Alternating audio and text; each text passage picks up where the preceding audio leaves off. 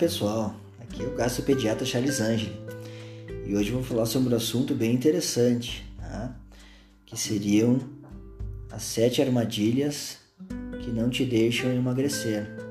Tá? Então é um assunto que envolve muita sinceridade e eu vou elencar sete razões que as pessoas acabam se auto-sabotando nesse momento que pensam em emagrecer em ter qualidade de vida. Então, vamos lá, se você está preparado, siga ouvindo, porque agora eu vou ser sincero, tá pessoal? Vamos lá. Primeiro, ó, acreditar em falsas esperanças, tá?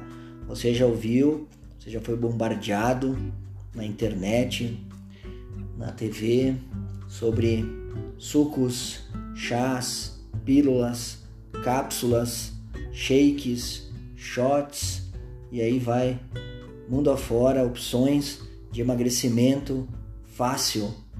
Então não existe emagrecimento fácil. Tá? Emagrecer envolve uma reeducação alimentar, um comprometimento com o que você come, com a sua atividade física. Então, primeiro erro é isso, acreditar em falsas esperanças. Número 2 dizer que tem falta de tempo. Tá? Quantas vezes você já se disse: eu vou tentar emagrecer, mas eu não tenho tempo para fazer exercício, eu não tenho tempo para preparar uma comida em casa mais saudável, eu não tenho tempo de ir na feira. Então pare com isso agora mesmo, tá? Você tem tempo sim, é só criar o seu tempo, é só você decidir que agora em diante eu vou fazer, tá? Você não precisa fazer horas e horas de exercício, você pode mudar algumas rotinas da ida ao trabalho, da, das tarefas em casa, de fazer exercícios em casa, de ocupar o fim de semana com alguma atividade uh, em parques, em ruas, em ar, no ar livre, que vão te trazer uma melhor qualidade de vida. E você conseguir se focar no que precisa que é perder peso. Número 3, procrastinação. Esse termo, para quem não conhece, significa vou deixar para amanhã, amanhã eu começo. Então, quando você já ouviu isso? Uh, amanhã eu vou começar, segunda-feira eu começo a minha dieta, mês que vem eu vou começar a minha dieta, eu preciso começar a minha dieta daqui um mês por causa do verão. Então, não procrastine mais. A hora de começar é agora. Você termina de ouvir esse áudio e começa. Não deixa para depois. Tá, pessoal? Essa é outra armadilha. Número 4. Falta de dinheiro.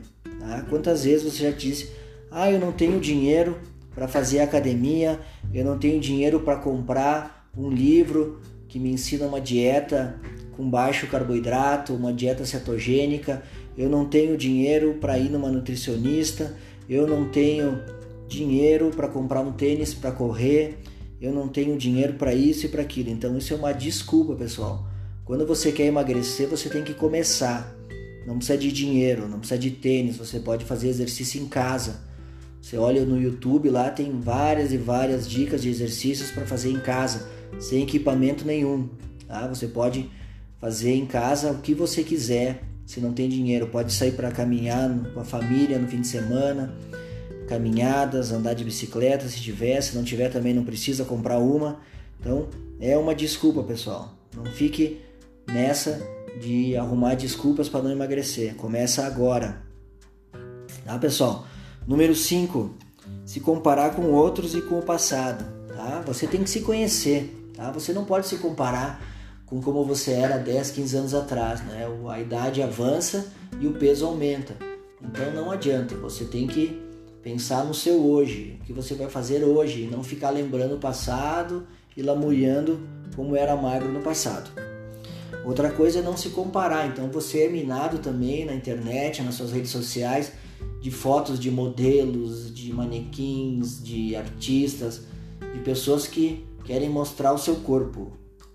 Pense nisso, você não precisa trabalhar o seu corpo. Se você não depende do seu corpo para ganhar dinheiro, você não tem que ter o abdômen sarado, barriga tranquinho, glúteo definido. Tá? Você tem que ter é saúde.